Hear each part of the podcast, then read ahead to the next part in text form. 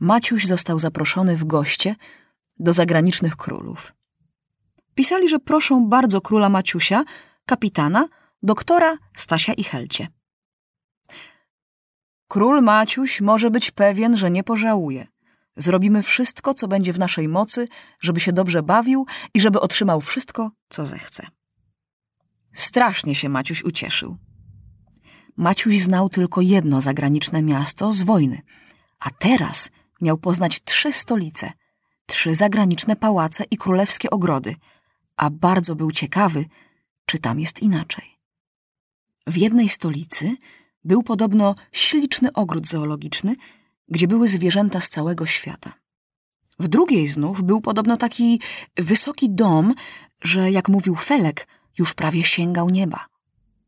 A w trzeciej były sklepy z takimi ładnymi wystawami, że można patrzeć cały rok i nawet się nie znudzi. Ministrowie bardzo byli źli, że ich nie zaproszono, ale nic nie mogli zrobić. Tylko minister finansów zaklinał Maciusia, żeby pieniędzy nie brał i nic nie podpisywał, bo go oszukają.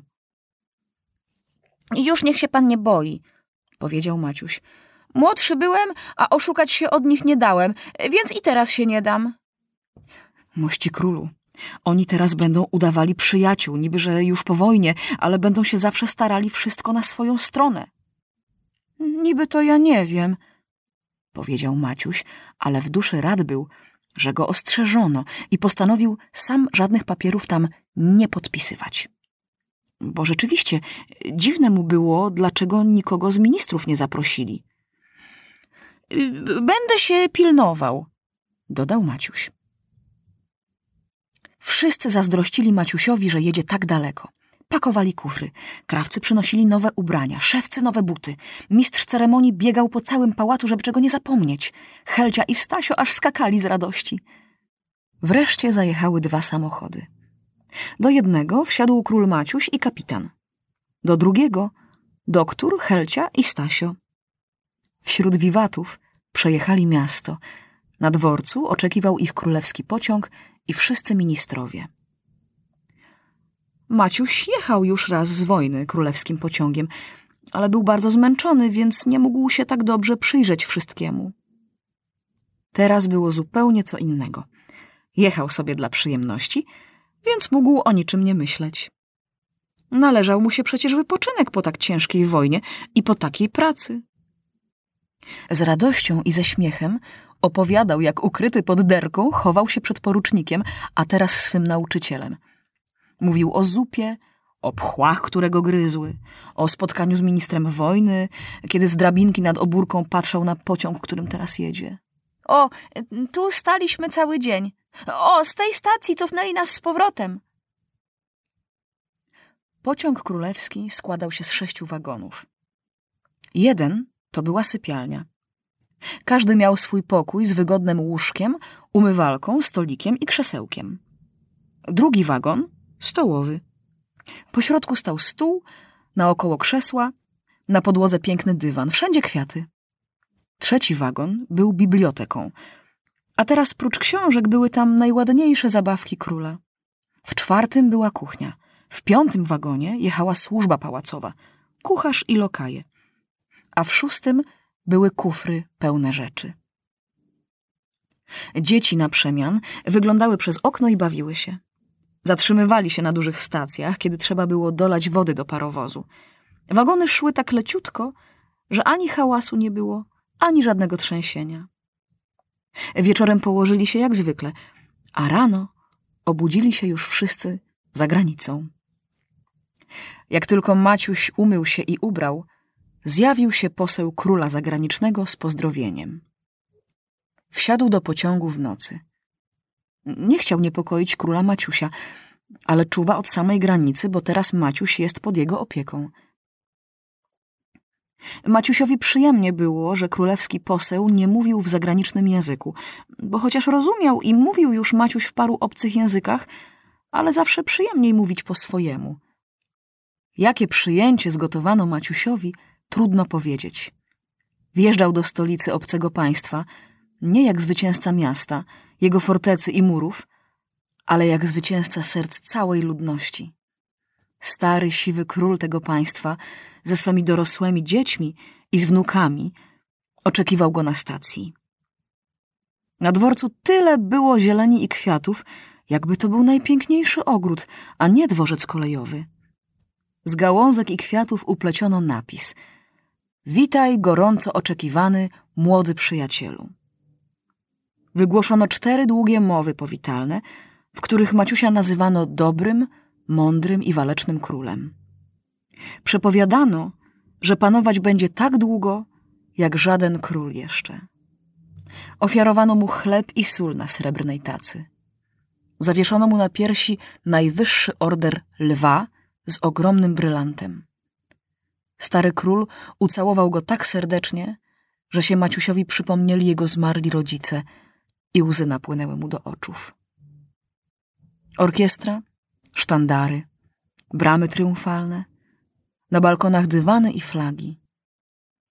Na rękach wniesiono go do samochodu. Na ulicach tyle było ludzi, jakby się z całego świata zjechali. Ponieważ zwolniono ze szkół uczniów na trzy dni, wszystkie dzieci były na ulicy. Tak Maciusia nigdy jeszcze nie witała jego własna stolica. Kiedy już zajechali do pałacu, na placu zebrał się tłum ludzi. Nie chcieli się rozejść, dopóki Maciuś nie wyjdzie na balkon. Niech nam coś powie! krzyczeli. Już prawie był wieczór, kiedy im się wreszcie Maciuś pokazał na królewskim balkonie. Jestem waszym przyjacielem! krzyknął Maciuś. Huknęły na wiwat armaty. Zapalono fajerwerki i ognie bengalskie. Z rakiet na niebie sypały się gwiazdy czerwone, niebieskie i zielone.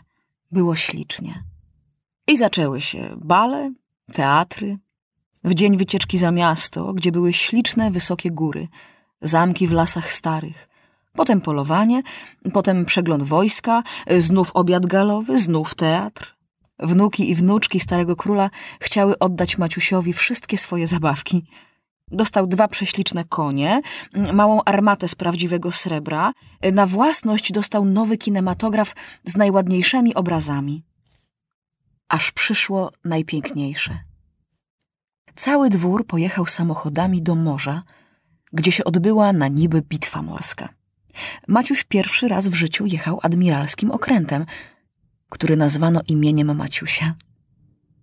Tak całych dziesięć dni – Goszczono Maciusia, który chętnie byłby został dłużej, ale musiał jechać do drugiego króla. Był to właśnie król, którego Maciuś uwolnił z niewoli. Ten król był biedniejszy, więc skromniej przyjął Maciusia, ale jeszcze serdeczniej.